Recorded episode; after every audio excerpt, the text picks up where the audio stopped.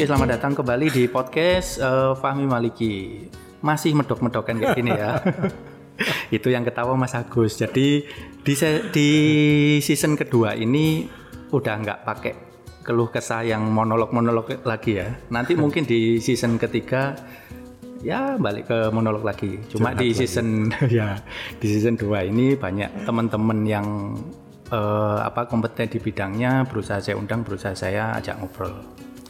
Dan kali ini ada Mas Agus Heli. Selamat datang Mas Agus Heli. Thank you Mami luar biasa lo dapat kesempatan ini ngobrol di podcastnya Mami Maliki. Asik.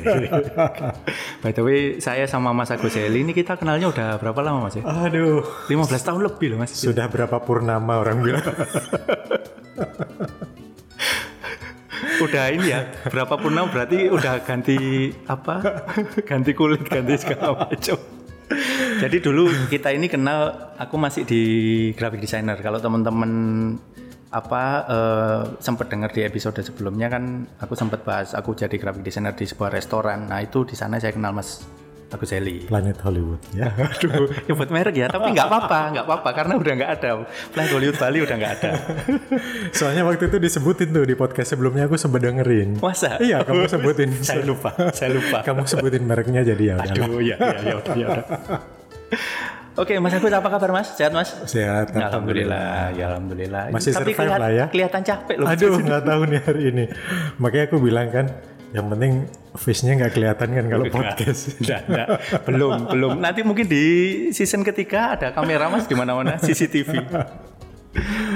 Mas Agus, perkenalkan dong Mas buat teman-teman pendengar uh, saya ini. Semoga apa ya? Jadi balik lagi di season kedua ini kita, uh, eh, saya dan teman-teman yang saya undang saya berusaha share uh, dengan apa ekspertis uh, apa yang pernah saya jalanin atau ekspertis uh, teman-teman yang bakal saya undang di sini. Jadi balik lagi ya, Mas Agus perkenalkan diri dong Mas. Mau okay. promo terserah, mau promo apa aku punya jualan payung atau apa gitu terserah. Oke, okay, thank you ya Bang ya. Sama-sama. Uh, buat yang teman-teman Bali mungkin uh, sebagian sudah kenal. Uh, so terkenal banget. Oh iya. Semua udah kenal mas, pasti kenal ya, jangan khawatir. Enggak lah yang di Bali teman-teman mungkin udah kenal karena kan kita sama-sama di Bali bukan orang baru gitu yeah, loh, yeah. Yeah, yeah, aku yeah. dengerin, aku suka konsepmu yang cerita bagaimana uh, pertama kali datang ke Bali. So, aku okay, I will do the same gitu ya, right. perkenalkan diri. Oke oke. Okay, uh, teman-teman, uh, nama saya Gus Heli.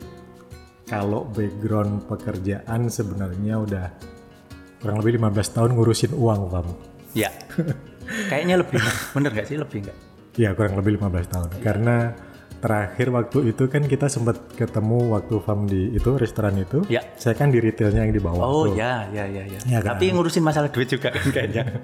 no, no, waktu itu ngurusin item dong, ngurusin uh, barang-barang branded. Oke. Okay. Oh iya, iya, iya, kan? iya, iya, iya, iya, iya uh, ya kurang lebih di sales marketing juga terus somehow gimana ya nggak tahu ceritanya akhirnya saya jam pindah industri itu ke keuangan oke okay. Nah, boleh saya sebutin brandnya nggak sih? Oh, jangan deh mas, oh, jangan okay. dulu ya. Perbankan gitu aja kali ya. Iya di perbankan. Jadi uh, kurang lebih sekit, lebih dari 10 tahun saya di banking, banking -huh. industry. Uh, kebetulan semuanya bank asing gitu yang yeah. ada di Bali. Bank gede nih teman-teman. Terus gede banget, ya. uh, terakhir posisi saya itu sebagai branch manager untuk one of the uh, banking itu gitu di yeah, Bali. Yeah, yeah. Then I decide untuk resign itu kurang lebih empat tahun lalu. Oke. Okay. Uh, sudah pengen memang pengen independen gitu loh Mm -mm, maksudnya mm -mm, pengen mm -mm. Uh, bekerja sebagai uh, advisor sebagai konsultan di bidang keuangan mm. which is akhirnya sampai sekarang so kalau ditanya posisi saya sebenarnya sekarang sebagai apa sih gitu mm. uh, kita nyebutnya financial advisor financial advisor kebetulan saya juga uh, certified financial planner jadi di Indonesia itu ada organisasi atau bukan organisasi ya, ada perkumpulan community community yeah. Ya. uh, para perencanaan keuangan, perencana keuangan Indonesia. Okay. Dan saya adalah salah satu uh, anggota di FPAI Financial Planning Association Indonesia. Oh, waduh. gitu. serem loh ya. Aku dengarnya serem. Kelihatannya kayaknya berat banget. Iya, Nggak, berat, santai berat, aja, berat, santai berat aja. banget, berat. Gini, eh, sebenarnya profesi ini mungkin belum begitu terkenal, Bang. Oke.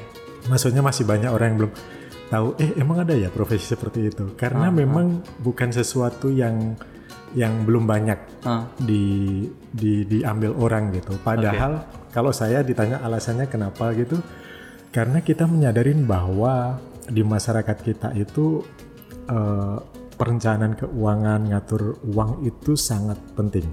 Benar. Gini, banyak sekali orang pintar cari uang Ya.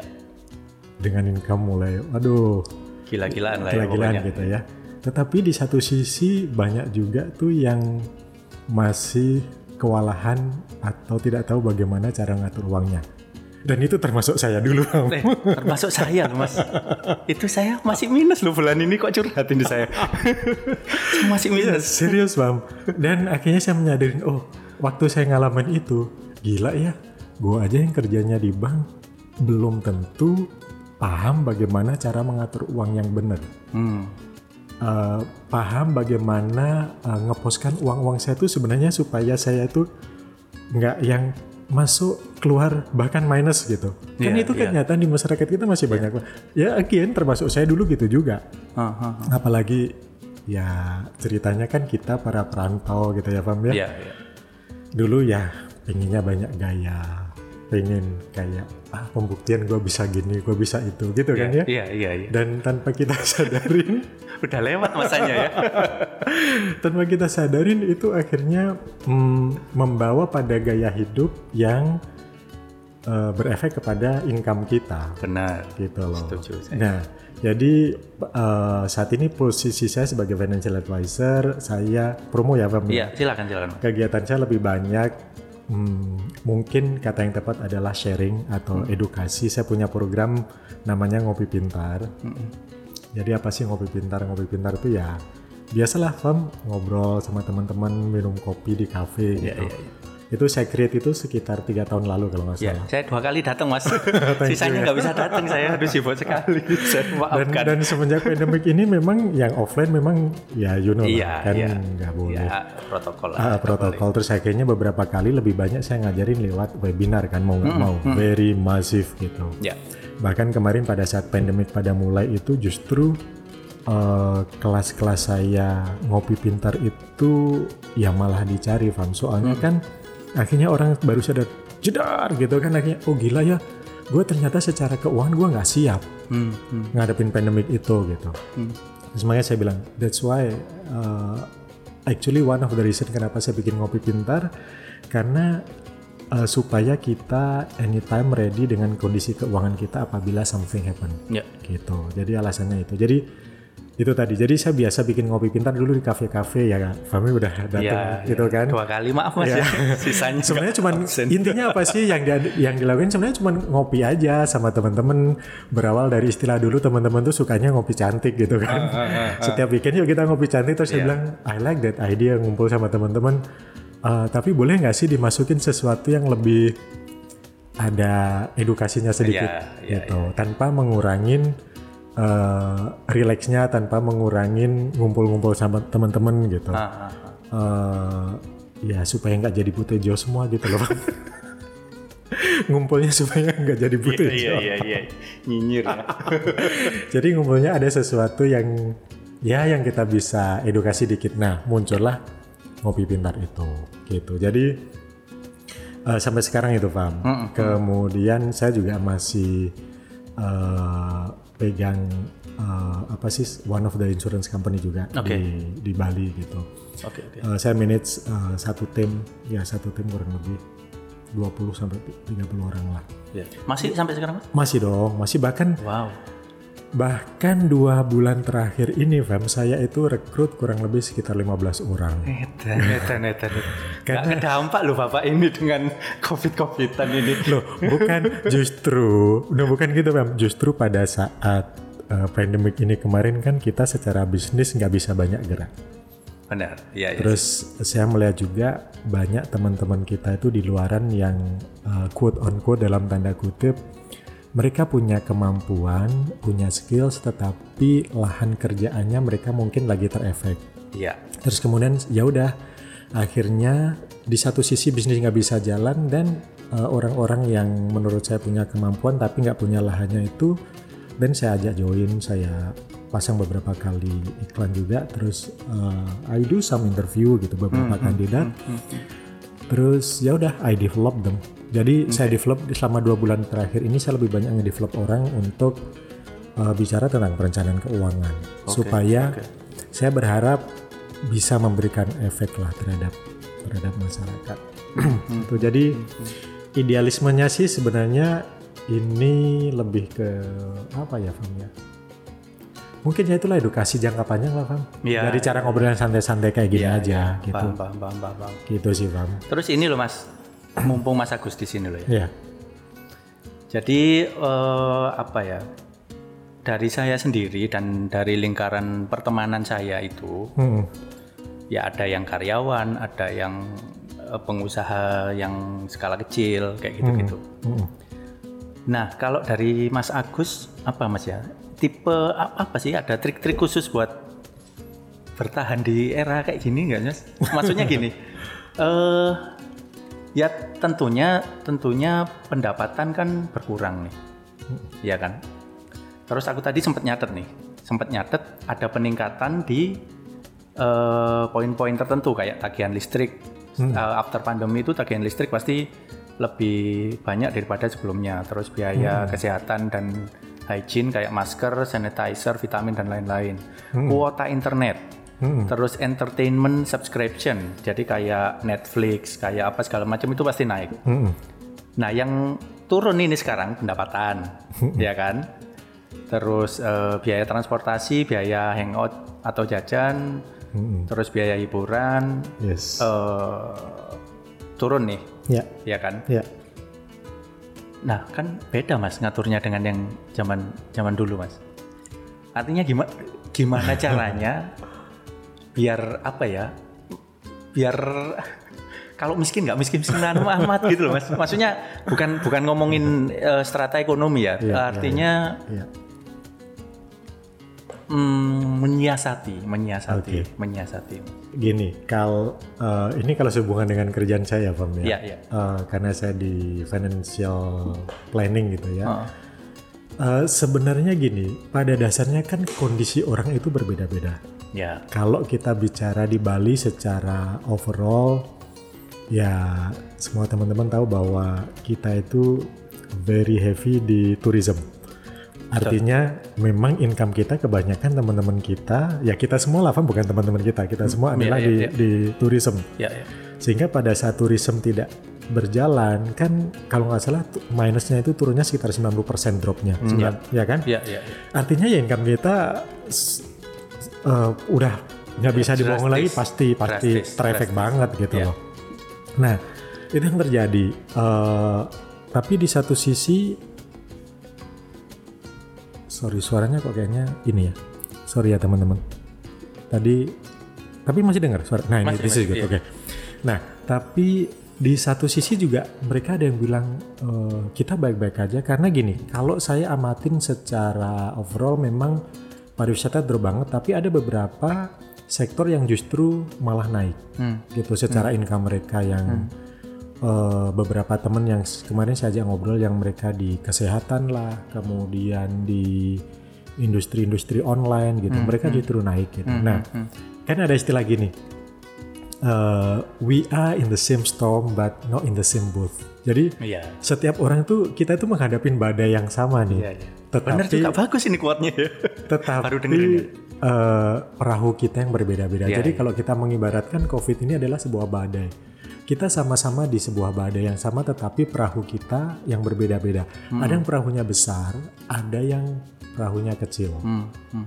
Apakah yang perahunya kecil itu pasti tenggelam? Menurut saya enggak juga. Kalau perahunya kecil tapi dia kokoh, kemudian eh, tidak terjadi kebocoran di mana-mana, bisa saja dia selamat. Hmm. Yang yang perahu besar, contohnya perusahaan yang besar, tapi ternyata bocornya di mana-mana, bisa aja kemasukan air akhirnya tenggelam. Yang dimaksud bocor itu dalam hal ini ya, kalau kita bicara keuangannya mungkin pengaturan keuangannya selama ini bagaimana Oke. gitu. Nah, itu yang perlu dipahamin dulu. Jadi kalau ditanya strateginya gimana, satu pahamin dulu sebenarnya kita itu perahu kita yang mana, posisi kita bag- yang mana. Kalau misalkan kita perahunya kecil ya pengeluarannya juga jangan jor-joran Ya. gitu. Maksudnya sesuaikan sama perahunya. Nah, ka- kalau ditanya itu tadi gini, Bang. Eh, yang paling basic ya sebenarnya Yang paling basic aja. Eh ya mungkin prioritaskan kebutuhan bukan keinginan bang itu yang mungkin klise banget Iya, iya, iya. iya. tapi itu benar jadi kita harus tahu kebutuhan jadi bukan keinginan karena kalau namanya keinginan itu nggak ada batasnya Infinity ya. Manusia, Mas. kita tuh human yang yang banyak banyak banget maunya lah Iya, gitu iya, kan iya, iya. tapi apakah kita benar-benar butuh gitu Iya, nah iya, iya. Memang benar kata Fahmi tadi, ada beberapa hal yang sebenarnya pada saat pandemik ini justru surprisingly uh, meningkat. Contoh, dulu anak-anak sekolah nih, Hmm. sekolah mereka nggak perlu kuota kok sebelumnya. Ya, ya. Sekarang mau nggak mau harus orang tuanya bahkan tiba-tiba harus punya gadget, harus harus men- disupport dengan kuota, Ya. kemudian harus stabil kuotanya, otomatis kan itu malah nambah. Ya. Itu pengeluaran yang contohnya nambah. Kemudian yang dulu mungkin kita nggak pedulikan contoh uh, masker, hand sanitizer, Hmm. kemudian uh, apalagi vitamin-vitamin yang dulu kita nggak nggak begitu peduli gitu. Sekarang itu juga salah satu pengeluaran. Benar, benar. Nah, tapi memang ada juga yang sebenarnya bisa ditekan nih, Fam. Contoh nih, eh, saat ini work from home eh, udah very common kan, bukan sesuatu yang baru lagi. Ya. Sebenarnya dari situ kita juga bisa siasatin juga nih, siasatin dalam artian eh, kita nggak perlu keluar rumah sehingga yang biasa transportnya tinggi sebenarnya bisa ditekan juga. Hmm. Gitu itu yang bisa dikurangin juga. Kemudian lagi eh, pandemik ini mengingatkan kita bahwa kalau misalkan kita tadi kan ngomong dari sisi income nih, Fam. Ya, ya. Ya kalau misalkan income yang seperti itu kayak diingatkan lagi ya udahlah hidup saat ini ya apa adanya aja. Maksudnya yang kita butuhkan kalau kebutuhan pokok yang dulu misalkan dikit-dikit online pesen gitu kan makan ini iya, makan itu. iya. Ya mungkin sekarang kita diingatkan untuk ya udahlah back to basic masak yang ada Hmm, di rumah yang yang cukup. Itu kalau misalkan kondisi keuangannya memang berefek ya gitu. hmm, Tapi kalau misalkan kondisinya yang secara finansial mereka saat ini malah lebih bagus, nah ini ngomongnya karena keuangan ya sebenarnya ini waktu yang tepat untuk teman-teman mulai investasi Hmm. karena market lagi drop gitu ya dan teman-teman kalau masih punya uang ya this is a good time to invest gitu. Hmm, Nah sorry ini mungkin terlalu loncat ya. Ya, ya. Jadi kalau eh, saya ditanya gini, yang paling penting Vam ya. Eh ini eh, kok jadi saya yang monolog nih? Nggak apa-apa, Mas. Nggak apa-apa, nggak apa-apa. Itulah gunanya dialog, Mas. Oh gitu Dan ya. sebetulnya ya saya saya nyimak. saya juga masih minus dan berusaha. Oke, karena gini, eh, pada saat kita pengen ngomongin situasi ini ada dua sisi sih Vam. Satu orang yang memang secara finansial saat ini struggling. Ya. Yang kedua, teman-teman yang secara income tidak berefek, maksudnya tidak berlebih tapi juga tidak berefek banyak. Contoh nih teman-teman yang secara pekerjaan gajinya tetap tetap aja, kan ada Ya, tuh di iya, iya, corporate iya, corporate iya, yang iya. berkurang. Oh, oh. Itu kan ada aja, meskipun pandemik ya gaji saya masih utuh dan nggak ada efek. Ya, ya, ada beberapa. Iya kan? Iya, ada. Bahkan eh, beberapa, oh ya saya punya temen juga yang dia bilang, gue malah dapat bonus. Hah, kok bisa gitu? Iya, soalnya dia kerja di eh, telekomunikasi. Oh ya, lagi Perusahaan naik. teknologi. lagi, naik, malahan. Lagi naik. Terus dia udah happy banget. Gue mau dapat bonus sih. Iya, iya, iya, Artinya iya, kan iya, iya, iya, iya. ada juga yang Iya. yang nggak efek, tapi ada juga yang justru malah naik. Nah, saya nggak tahu nih. Saya hari ini pengen ngomongnya yang eh, kalau kita yang general aja. Kalau yang secara financial mereka masih struggling gitu ya. Intinya adalah yang pertama yaitu Minum dulu. Yang pertama minum. Asik. Thank you banget loh ya. Kebetulan saya belum ngopi nih hari ini. Thank you banget. teman-teman kasih. yang belum pernah ke sini kayaknya mesti ke kantornya Fami Malik ini. Seru banget dan ini office-nya menyenangkan sekali. Terima kasih Pak. Makasih ya minum. thank you, thank you. Lanjut Mas. Tadi sampai mana ya? Kok lupa saya? Oke, intinya gini. Satu, ini ini agak serius nih, Fam. Gak Iya, apa-apa iya, ya? nggak apa-apa. Nggak apa-apa. Ketahuin kondisi keuangan. Sebentar Mas. Teman-teman jangan ke mana-mana dulu ya. Ini penting ini. Karena aku sendiri pun apa ya dari sisi kalau teman-teman lihat eh, apa dengar episodeku yang sebelum-sebelumnya bagaimana saya me, me- me- apa memanage sebuah perjalanan sampai sekarang menjadi sebuah bisnis. Nah ini juga sisi pentingnya ini gimana memanage duit-duitannya ke bapak ini gitu ya mas ya gitu ya Nah, saya juga Lanjut, Mas. pengen pesan ke teman-teman. Eh, teman-teman posisi saya mungkin bisa dibilang sebagai eh, kind of eh, coach eh, I do coaching juga gitu. Karena gini, Vam, bukan berarti kalau saya sharing seperti ini kemudian financially saya jauh lebih hebat. No. Seperti yang saya bilang, saya pun juga belajar, cuman karena saya punya, saya belajar ilmunya dan saya ngerasa ini penting banget untuk saya sharing. eh, saya harus sharing karena masyarakat kita tuh perlu banget gitu. Seperti saya bilang, kita sama-sama ya sebenarnya bukan anak perantauan aja, cuman kalau kita yang perantauan kan harus bener-bener independen. Aduh, ya, kan ya, berjuangnya lebih ke- dulu gimana sih benar, kita benar, gitu kan? Yang mulai ngekos kayak apa gitu. Tapi sebenarnya saya pengen banget cerita gimana perjalanan saya ke Bali gitu. bikin podcast dong mas nggak apa-apa nanti saya orang yang pertama kali untuk subscribe gitu Thank you. Ya teman-teman, jadi oke back to kondisi financial. Iya. Jadi uh, saya pun juga belajar gitu loh. Dan benar kata Fami bahwa kalau kita manage bisnis, financial adalah salah satu yang yang penting kita untuk Pastinya, Mas, untuk untuk uh, kelola gitu. Uh, nah jadi sampai mana nih tadi jadi lupa. nah uh, sampai mana sih Bang tadi? memanage Ya, memanage ini. memanage-nya gitu. Iya. Nah, eh, yang pertama adalah kita ketahuin dulu kondisi kita masing-masing ada di mana keuangan kita. oke Ada beberapa orang yang coba teman-teman ngaku yang setiap bulan terima income tapi setiap bulan juga habis gitu kan. Hmm, Kalau habis aja nggak apa-apa, bahkan kadang minus, gitu minus kan. iya nyindir saya mas ya kayaknya nih nyindir nyindir ini iya iya oke terus Saya juga pernah berada di situ gitu loh ya. Nah, Iya, iya. eh, intinya satu ketahuin kondisi income teman-teman itu benar-benar lihat. Masalahnya gini, Bang. Eh, kita ingat nggak sih kira-kira income kita itu dari mana? Misalkan bulan kemarin income kita dari mana gitu ingat nggak rata-rata? Kalau apa nih teman-teman buat karyawan Ya, atau karyawan lah atau ya kalau karyawan ya paling gaji gaji inget kan gitu. ya, Masih ingat lah ya gitu. bonus dari mana. Ya. Tapi ingat nggak eh, dua minggu yang lalu in- uangnya ke mana aja gitu kan nggak kira-kira? Nah itu masalahnya mas. Kadang kayaknya aku kemarin ngambil 500 sih ke mana ya sekarang ini? Baru beberapa hari. Udah Udah iya. Iya kan? Bener-bener mas bener. Nah, kuncinya apa? Karena kita tidak terbiasa melakukan planning atau pen- dan pencatatan. Hmm. Padahal itu bagian penting. Jadi satu yang pertama ketahuin kondisi income-nya teman-teman itu saat ini bagaimana. Oke. Itu yang pertama. Ya. Nah, setelah itu baru kita eh, alokasikan ke budget-budgetnya. Nah, biasanya eh, yang per- kalau urutannya ya, Fam ya. Begitu kita terima income tuh yang pertama uangnya larinya ke mana sih? Bayar tagihan.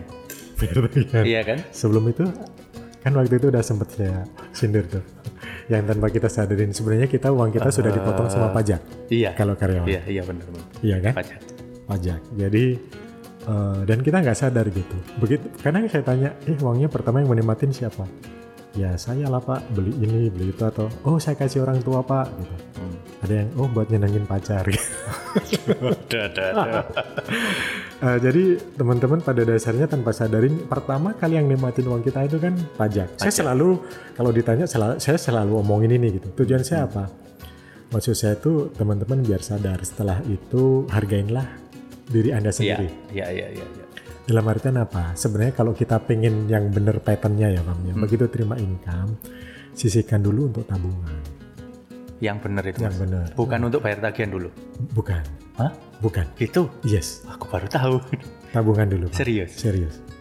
Oke terus. Jadi karena dengan cara itulah kita, nah yang paling bener, yang yang yang paling basic, Karena kita harus membangun dana darurat.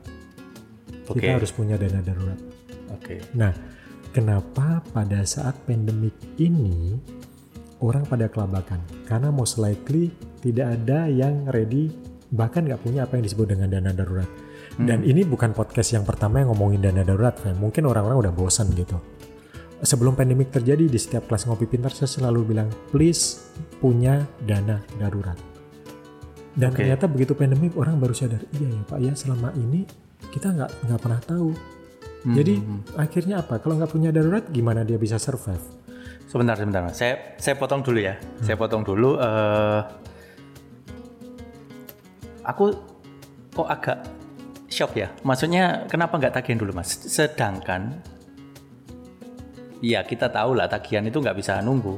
Begitu PLN bunyi titut tatitut kan nggak bisa Kalau nunggu. kalau PLN itu masuknya sebenarnya bukan bukan ta- bukan tagihan loh, Tapi tapi itu adalah biaya hidup biaya hidup. yang dalam hal ini masuk dalam dalam kategori konsumsi.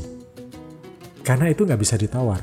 Yang dimaksud dengan tagihan itu contoh misalkan kita punya cicilan Oke. kartu kredit. Kartu kredit. Kemudian kalau Cicilan yang motor, cicilan gitu-gitu. motor, cicilan mobil, cicilan rumah, Rumah. yang punya Oh. KPR. Oke, oke. Nah, tapi Oh. kalau itu sebenarnya mosnya, eh, posnya itu kan sudah sesuatu yang pasti, bang. Mm, mm, mm, mm, mm, mm. Pulsa, handphone, listrik, air itu sebenarnya masuk dalam eh, biaya hidup kita. Oh. Kan kita nggak mungkin itu eh, tanpa itu kan. Iya, iya. Jadi itu udah sama dengan saat ini sama dengan kita. sama kayak nasi lah Mas Sama ya. kayak nasi. Iya, iya, iya, iya, iya. Nggak mungkin kita tanpa itu. Oke, Tapi oke, kalau cicilan motor tanpa itu kita masih bisa. Oke. Paham, paham, paham. paham. Gitu. Oke, nah, oke, mungkin itu yang selama ini orang-orang masih belum pahamin. Iya, Miss, Miss. Nah, jadi contoh nih, kita ngambil contoh dari gaji kita 100%, idealnya adalah yang pertama itu masukkan ke dalam tabungan. Tabungan. Saya tahu sih ini tidak mudah, eh, terutama, aduh, dia bilang, gua mau makan aja kayaknya masih susah gitu. Iya. Ya gimana gua mau nabung, Hmm. kan gitu. Nah, karena pola pikir yang seperti itu terbentuk bertahun-tahun, akhirnya nggak pernah cukup, Om.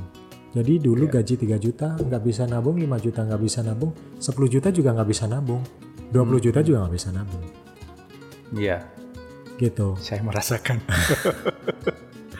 Jadi Saya gini, merasakan. sebenarnya kalau saya bilang tabungan itu juga nggak harus yang jumlahnya gede banget, nggak Iya, apa-apa. iya, iya. Karena eh, yang perlu diluruskan juga nanti kalau kita ngo- sempat ngomong investasi selalu berpikir bahwa wah kalau nabung tuh harus besar, investasi itu harus besar.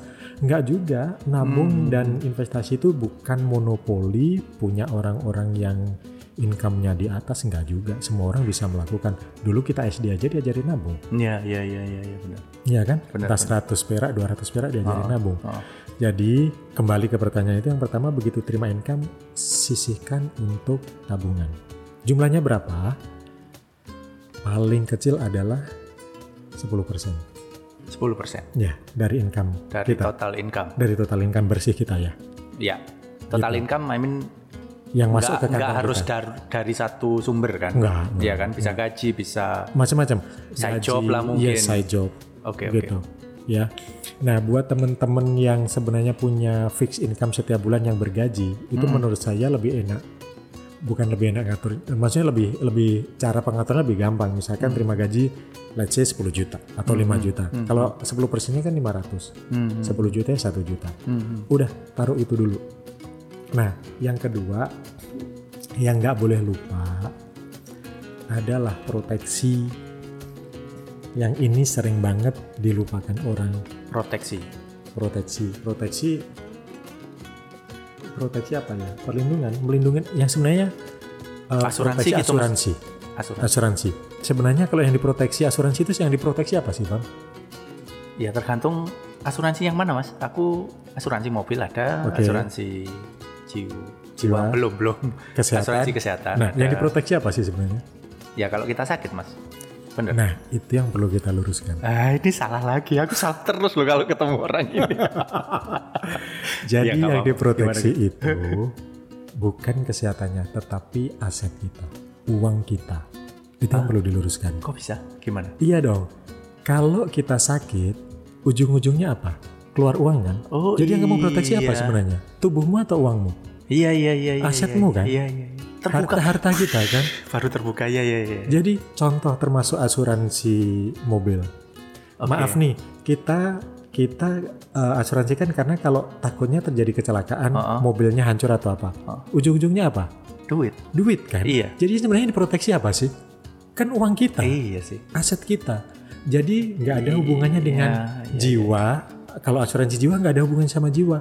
Kalau yang bisa melindungi jiwa kita tetap Tuhan. Iya iya. yang iya. melindungi kesehatan kita adalah bagaimana kita memanage lifestyle kita, apa yang kita makan, olahraga. Benar. Itu yang yang memanage kita sendiri.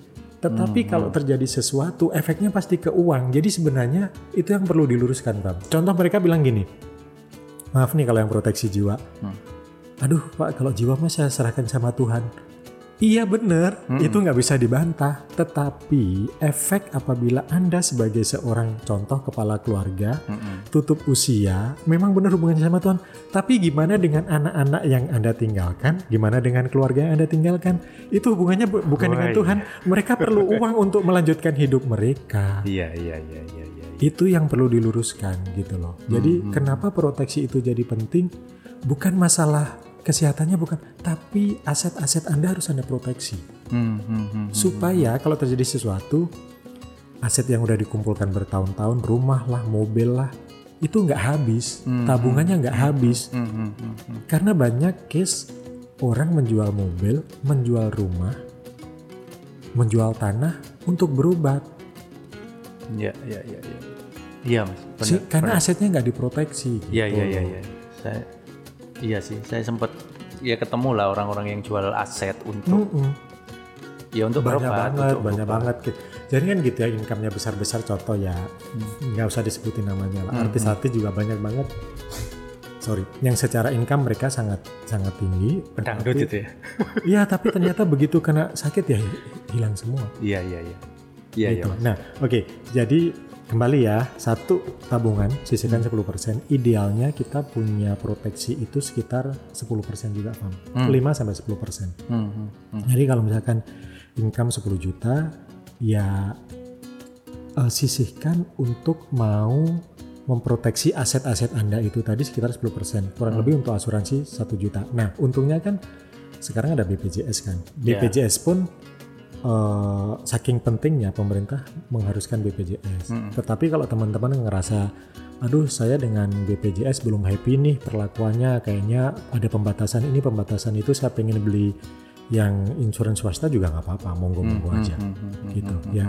yang penting eh, perlu diingat kalau dia tidak semuanya harus jiwa Fam. kalau misalkan dia masih single mungkin asuransi jiwa nggak perlu. Tapi kalau yang kepala keluarga pencari nafkah menurut saya itu salah satu prioritas Hmm. kemudian kalau kesehatan udah ada BPJS merasa happy dengan BPJS ya udah nggak apa-apa tapi kalau ngerasa aduh BPJS saya takut nih nggak di cover ini ya belilah yang lebih bagus di swasta Hmm, hmm. gitu. Nah, itu kedua. Kemudian yang ketiga baru bayar hutang kalau punya hutang, cicilan hutang. Oke. Idealnya berapa persen sih? Termasuk cicilan itu baik hutang kan? Itu hutang.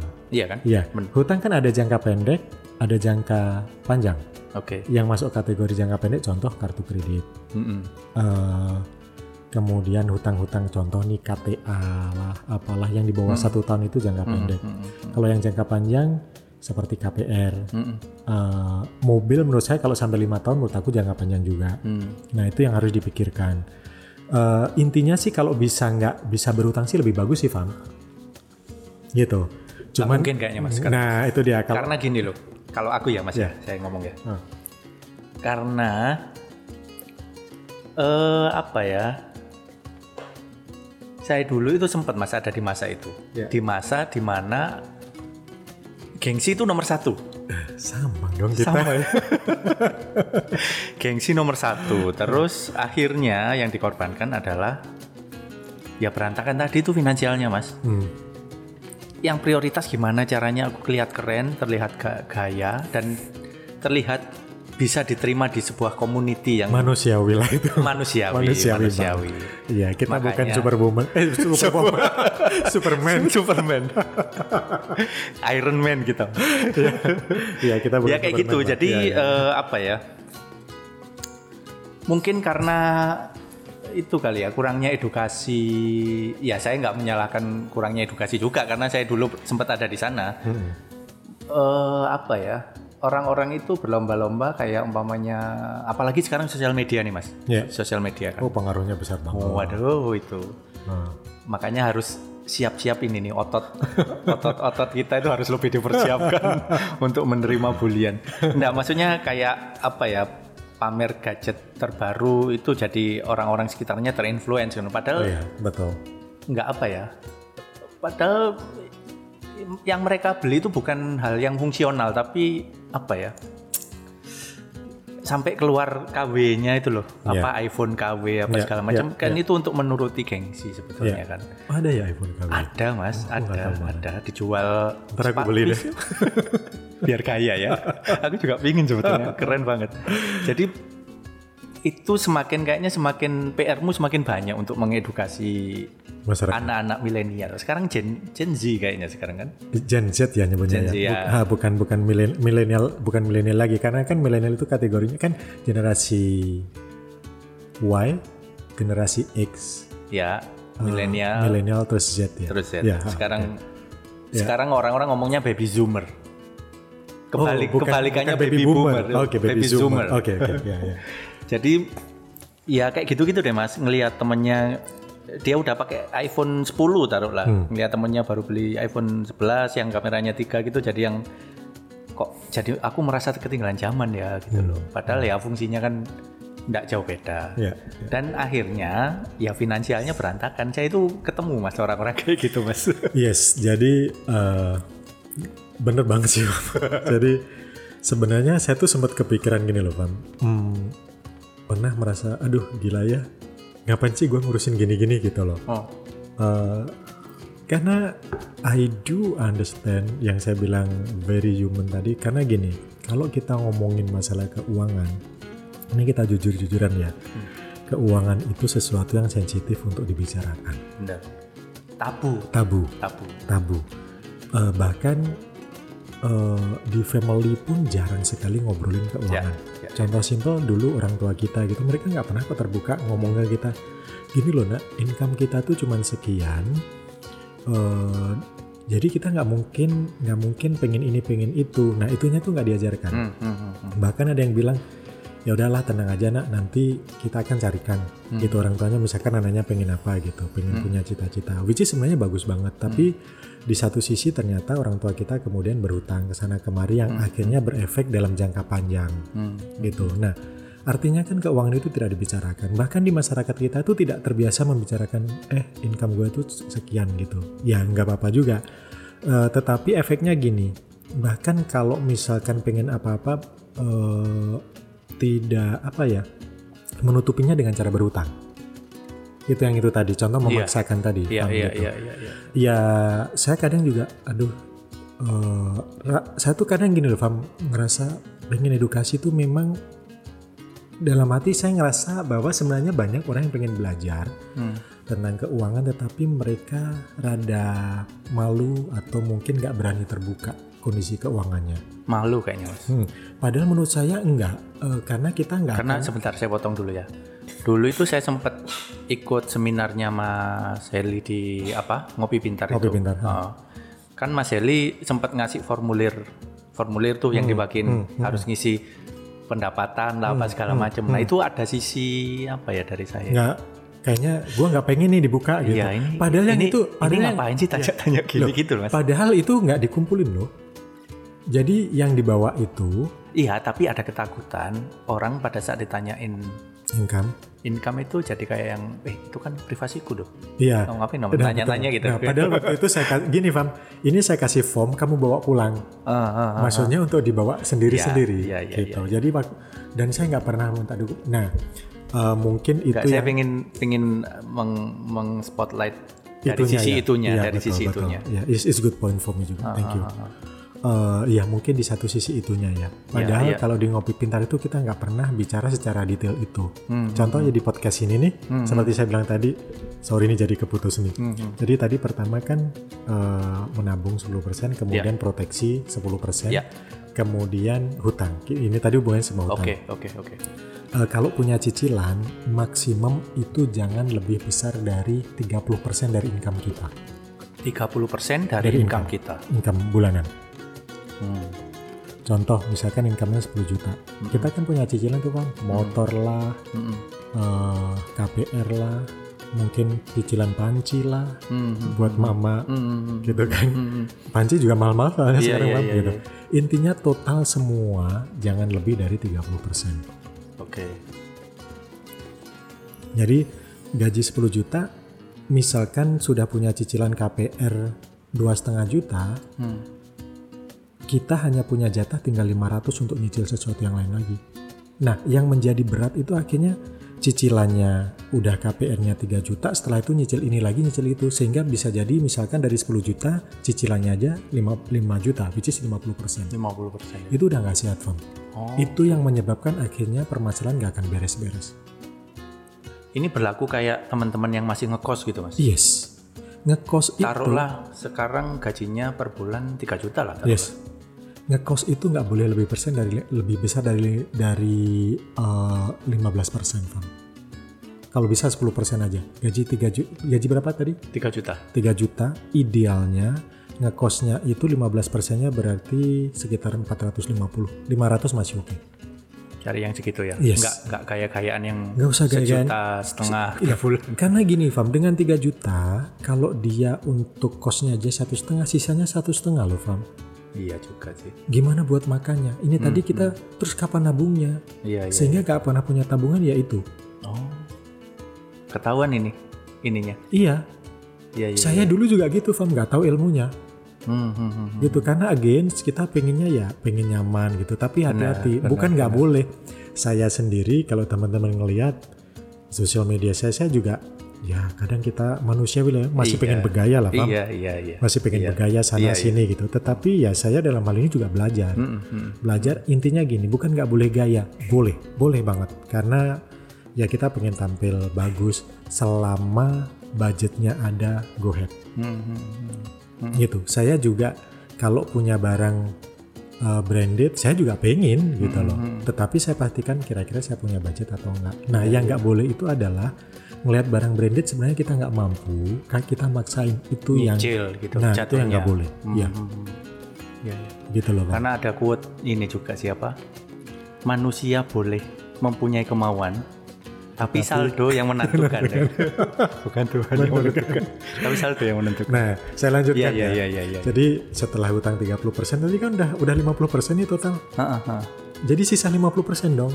Iya. Nah, itulah yang kita bisa konsumsi Hmm. termasuk di dalamnya tagihan listrik, tagihan air.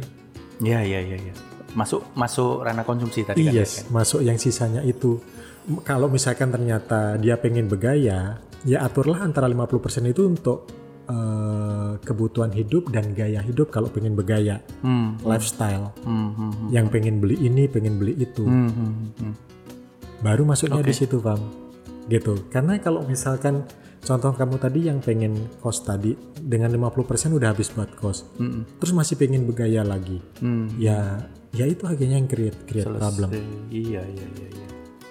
Gitu itu yang very basic ya, ya Bang ya. Hmm, hmm. Jadi di podcast kali ini ya kita ngomong yang ringan-ringan kayak gini aja, maksudnya yang penting tahu aturan-aturan basicnya aja sih, Bang. Gitu. Kalau pengen lebih detail lagi, eh, nah dari 50% itu nanti saya pos-posnya yang mana aja gitu.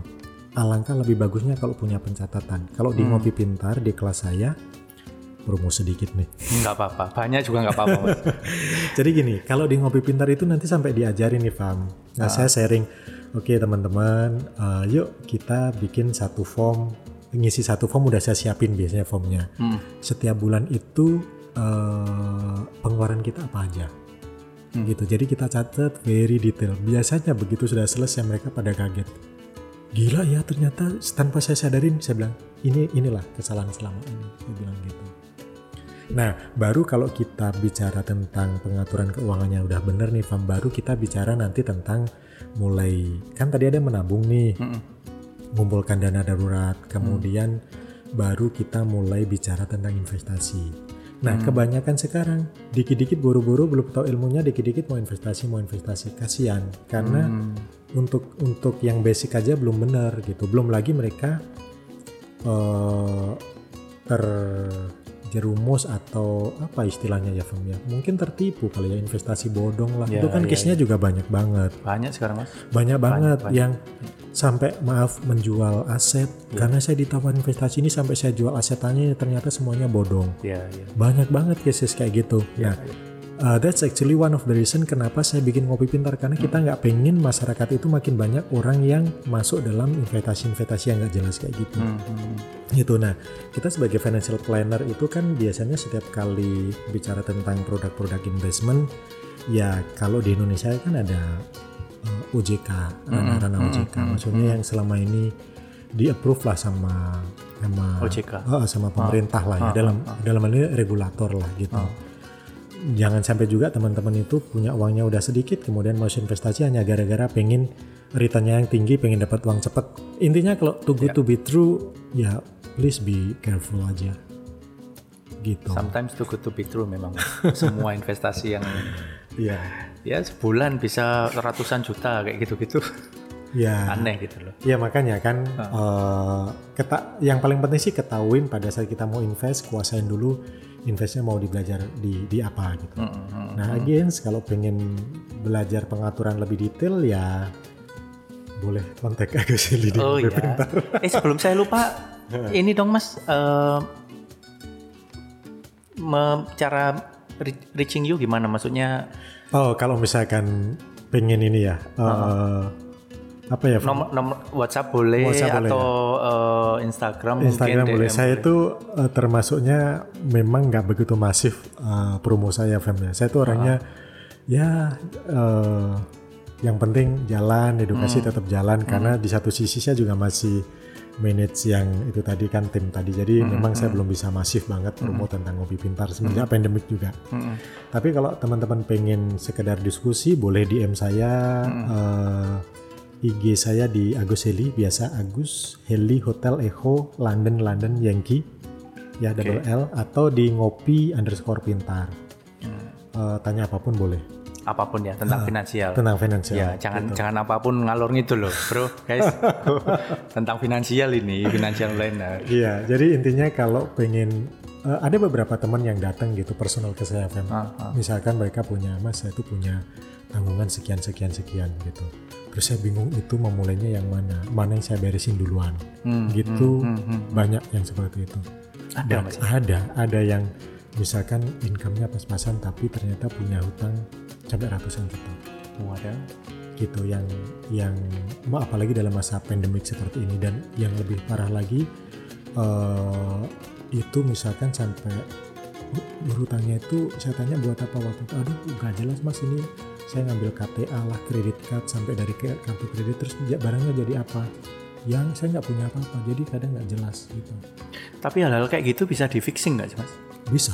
Bisa kan? bisa. Yang penting yang saya appreciate sama one of my client waktu itu dia punya niat baik untuk membereskan gitu. Yang Hmm. perlu kita hargain yang penting ada niat dibereskan perlu komitmen. Nah Iya. nah ini yang paling penting juga teman-teman. Ini sangat penting eh, makin hari makin ke sini saya belajar ngelihat tentang perencanaan keuangan ngelola uang itu kayak menjaga kesehatan tubuh. Kita pengennya contoh kita fitness masuk ke Iya, iya, fitness. masuk akal. itu di awalnya itu menggebu Hmm, hmm, hmm. wah saya pengen gini saya pengen gitu badan saya bisa six pack bisa seksi Hmm, hmm, hmm. punya pantat bagus misalnya gitu kan. itu tujuannya ke sana tetapi dalam perjalanannya itu perlu perjuangan benar nggak sih? Effortnya yang nggak harus bangun pagi harus jaga makanan kemudian kalau bisa ya cari PT cari coach. Iya, iya. saya adalah seorang coach di financial kurang lebih seperti itu. Oh, Oke, oke, oke. jadi kalau kita mau latihan nge-gym aja sebenarnya bisa, tetapi apakah saya bisa akhirnya membentuk body saya seperti yang saya inginkan? Itu perlu dibimbing. Begitu juga di keuangan. Hmm, hmm. Karena keuangan itu perjalanan jangka panjang loh, Fam. Nggak bisa misalkan eh, oh saya tahu ilmunya, kemudian besok tiba-tiba semua masalah saya lunas. Enggak, kita harus meluruskan kemarin problemnya di mana dibereskan dulu satu persatu. Misalkan di hutang ya satu persatu. Kemudian kalau pengen membentuk dana darurat itu harus saya satu persatu. Itu itu proses yang panjang memang. Jadi memang Dan menyakitkan kadang-kadang. eh, dalam tanda kutipnya ya mungkin ada yang bilang menyakit tapi mungkin sacrificing ya Iya. harus sacrifice. Harus, Artinya ya itu tadi contoh yang gua biasanya bisa nongkrong eh, sebulan misalkan ka- saya ke kafe seminggu tiga kali. Mungkin bisa jadi harus ke kafenya cuma ya udahlah gue hanya boleh ke kafe seminggu Hmm. sekali atau mungkin bahkan gak ke kafe sama sekali. Itu kan proses sesuatu Iya, yang, iya. yang Ya bisa menyakitkan, bagi menyakitkan. sebagian Iya, orang. Ya, ya. gitu. Iya, iya, Gitu iya, sih. iya, paham, paham, paham. Jadi I do understand sih, maksudnya ini bukan sesuatu yang yang yang gampang sih, Fam. Even Hmm. even me, saya juga masih tetap belajar karena sekali lagi kebutuhan kita itu banyak, bukan bukan kebutuhan, keinginan kita banyak Keinginan. banget, Betul, betul, Mas. banyak banget gitu. Benar juga sih. Nah, terus kira-kira apa lagi nih, Fam, yang kita pengen? Eh, apalagi ya? Mungkin kesimpulan buat ini kali, Mas. Eh, biar nggak panjang-panjang ya Hmm. podcastku kali Iya. ini. Eh, Kita udah berapa lama sih, Fam, ini tadi, Fam? 51 menit kayaknya. Serius? Serius. Nggak terasa loh. Gak terasa ngobrolnya. Padahal saya pengennya ngobrolnya ba- banyak banget nih, Fam. ya mungkin di nanti episode kedua kali Mas ya boleh ya. Aduh, happy banget saya mah kalau ngisi sama teman lama ini. Aduh, saya Fam, ini ini sedikit uh, flashback ke Iya, iya. belakang Ah, ah. yang kamu bilang 15 tahun yang lalu gitu. Iya, jadi teman-teman nih saya sedikit promo Fam itu dulu saya kenalnya waktu zaman yang yang di restoran itu. Dan saya waktu itu udah ngeliat ini anak ya Fam ini ini cara berpikir ini anaknya rada apa sih santai banget bawaannya terus eh, apa sih gila bener terus apa sih nyebutnya? Pokoknya bukan seenaknya sendiri.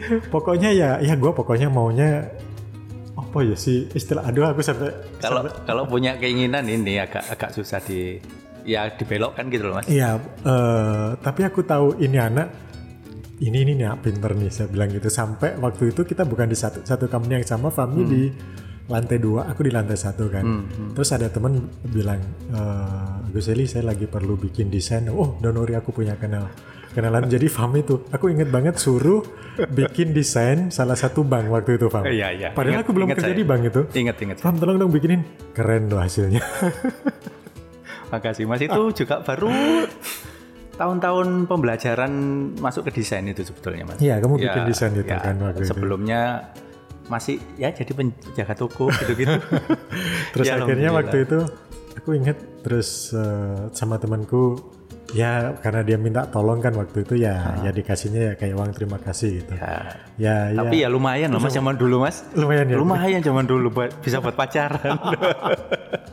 Oh eh, gini gini, aku ingatnya nah, ini rada dablek ini. Dablek Dablekin dablek pinter ini tapi. Dablek memang. Bapak ibuku juga bilang Mas dablek banget sih kamu. Kamu itu DNA-nya DNA siapa? tapi untungnya kita selalu keep contact ya. Jadi Ya, alhamdulillah, Mas. perjalanannya Fami ya luar biasa. Ya, Mas Eh, Agus juga salut, sebetulnya, salut, salut, sebetulnya. salut. Mm, gitu. Ya dengerin Mas Agus sekarang di sini loh. Apa jabatannya? Jadi ini dia, waduh langsung melejit gitu Mas. Salah paham. Kan orang taunya gitunya paham. Cuman kan orang taunya ya sama lah kayak Fami lah ya.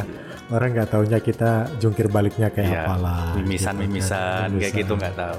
Ya, Ya itulah proses. ya kan. proses. Tapi kan harus dilewati kan Mas ya? Nah betul. Harus dilewati. gitu. Salah satu membaca pembelajaran. ya wes Mas, mungkin apa ya kesimpulan eh, apa tadi dari lima poin ya? Lima poin tadi ya. Hmm. Sim- kesimpulan pendek aja buat teman-teman yang apa ya mungkin merasakan kok tiap bulannya kurang sebelum pandemi Hmm. Kekurangan terus padahal gajinya juga harusnya bisa terus eh, sekarang apalagi ditambahi pandemi kayak gitu-gitu kan. Karena kalau dari saya sendiri itu ini mas eh, aku itu nggak makin ke sini loh ya makin ke sini itu aku nggak ngoyot dengan benda-benda keinginan gitu loh. Terutama kayak profit-profit gede itu juga yang nggak kayak zaman dulu. Hmm. eh, seiring berjalannya waktu itu kadang merasa duit itu akan datang sendiri ke kita kalau kita udah siap. Ya. Artinya siap mental, siap cara memanajemen kayak apa segala macam. Hmm. Kalau kita belum siap, kita dikasih duit 10 juta, 100 juta itu bakal habis nggak? Iya. Karena kita belum siap. Iya. Gitu loh Mas. Bener gak sih? Iya, iya. Ya makin ke sini eh itu sih yang tak rasain Mas. Jadi Hmm. mungkin ya balik lagi inilah kesimpulan singkat buat Hmm. teman-teman yang mungkin masih kelilit utang. Eh, jangan kelilit utang lah ya. Jangan. Masih struggling lah masih struggling, ngelola keuangannya. Kalau boleh saya tambahin ya, Pam. Ya. Eh, gini teman-teman, kan kita masih belum tahu pandemik ini berakhirnya sampai kapan. Ya. Kemarin sudah mulai ada istilah new normal gitu, new norm, normal baru. Eh nggak taunya tiba-tiba Ditutup lagi. itu COVID-nya gila-gilaan naiknya. Karena kebablasan gitu kan, sehingga akhirnya tutup lagi dan kita nggak tahu akan berakhir sampai kapan. Iya. Nah dalam hal ini pengelolaan keuangan menjadi salah satu yang eh, krusial banget untuk teman-teman perhatikan. Eh, sebisa mungkin di manage dulu lah, mungkin kurangin dulu keinginannya Oke. penuhin dulu kebutuhan aja, kebutuhan pokok. Kita sama-sama belajar lah ya. Oke. Maksudnya yang basic-basic dulu aja teman-teman. Eh, kalau misalkan teman-teman punya uang lebih gitu, alangkah baiknya sementara dipegang dulu, disimpan dulu, Hmm. ditabung dulu. Eh, tujuannya apa? Sekaligus menyiapkan dana darurat. Dana darurat. Iya, karena kalau gini, yang teman-teman Sedikit dana darurat kali Mas tadi itu belum sempat belum ya. Oh, Gini, intinya gini, dana darurat itu adalah eh, dana yang sewaktu-waktu kapan pun teman-teman perlu itu harus ada, no excuse. Oke. Contoh nih, Tabungan yang sewaktu-waktu bisa diambil iya gitu kan. bisa diambil. Oke. Itu harus ada. Eh, contoh, sebenarnya ini sedikit sedikit telat lah ya. Hmm. Eh, kita menyiapkan baru sekarang, tapi nggak apa-apa nggak ada istilah telat lah. Hmm. Eh, saya pada saat bilang di ngopi pintar dulu sebelum pandemik terjadi saya selalu bilang dana darurat terbukti begitu ada pandemik kalau yang mereka sudah punya mereka masih bisa survive. Hmm, hmm. Faham? Saya sendiri nih sebagai financial planner ya Fam ya? Saya sendiri selama tiga bulan pertama itu income saya drop banget drop, drop. Masa. serius. Serius. Jadi yang saya hidupnya dari mana Fam saya jujur-jujuran aja. Tabungan yang saya pakai. Dana darurat tadi itu ya. Yang yang memang eh, yang saya saya siapkan memang eh, takutnya ada apa-apa dan ternyata benar Kalau ada worst scenario. worst scenario Oke. gitu Eh, jangan sampai akhirnya dalam kondisi seperti ini kita create hutang baru Hmm. karena kalau kita menciptakan hutang baru artinya kita membuat komitmen baru nah Ya, ya. karena kita belum tahu nih akan sampai selesainya sampai kapan gitu loh. Hmm, hmm, hmm. Jadi pembelajarannya adalah mudah-mudahan kalau saya saya nggak tahu dengan teman-teman ya kemarin mencoba untuk hidup yang lebih simpel Hmm. gitu. Ya anyway nggak nggak bisa ke mana-mana juga kan gitu. Kita punya barang branded apa pun mau dipamerin sama siapa sih Iya, dalam kondisi kayak iya, gini gitu. iya, Kita nggak jalan-jalan gitu kan Benar, ya. benar, benar. Gitu. Eh, kalau misalkan itu kalau punya uang lebih sementara disimpan dulu itu yang yang paling pertama gitu kalau punya uang lebih gitu kemudian itu pesan saya kemudian belanja mungkin sekarang ini banyak banget godaan diskon besar-besaran Iya. iya kan Ya, karena Nah. sisi lain juga mereka harus bertahan juga Iya bertahan juga betul. Nah kalau budgetnya ada, monggo support seperlunya. Oke. Eh, kalau misalkan memang perlu, tapi kalau hanya untuk keinginan, mungkin lebih baik ditahan tahan dulu. Apakah kita butuh atau karena ingin gitu? Hmm, hmm. Eh, itu. Kemudian hmm, tips yang lain apa ya Fam ya? Jangan lupa eh, proteksi, proteksi aset Anda itu penting banget karena kita nggak pernah tahu yang ada beberapa yang percaya ah nggak ada ah covid itu nggak ada tapi ada juga yang ternyata terbukti keluarganya tiba-tiba maaf anggota keluarganya meninggal Hmm, saya nggak kebayang deh kalau yang meninggal itu misalkan masih punya hutang hmm, atau masih punya tanggungan atau eh, apa belum menyiapkan eh, tabungan buat keluarganya. Hmm, hmm. itulah fungsi asuransi. Oke. gitu. Eh, jangan lupa juga itu gitu. Kemudian hmm, proteksi ya dalam hal ini proteksi jangan lupa. Hmm, hmm. Eh, emergency fund tadi sudah. Ya sebisa mungkin kalau bisa nabung lebih banyak lebih banyak sih. Hmm, gitu. terus untuk saat ini jangan create hutang baru kalau bisa. Oke. jadi kita lihat dulu situasinya sampai Hmm, sejauh mana gitu. Nah, kalau teman-teman yang income-nya ternyata berlebihan saat ini justru malah naik, kalau punya dana lebih ya sedikit-sedikit mulai nabung investasi juga bagus saat ini kan Oke. Gitu. Investasi. Ah, nanti investasinya dalam bentuk apa? Nah kalau podcast sekarang nggak cukup hanya Nggak cukup. Kayaknya banyak pasti. banget. Ah, Ini bentar lagi kantor AC-nya dimatiin Nah, ya. itu. Teman-teman.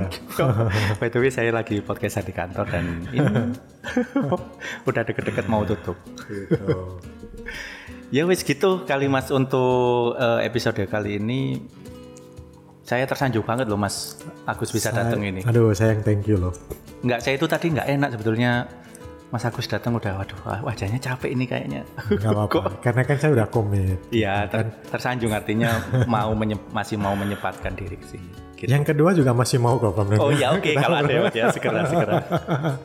Sayang thank you teman-teman Iya, iya. yang dengerin podcastnya Fami Maliki.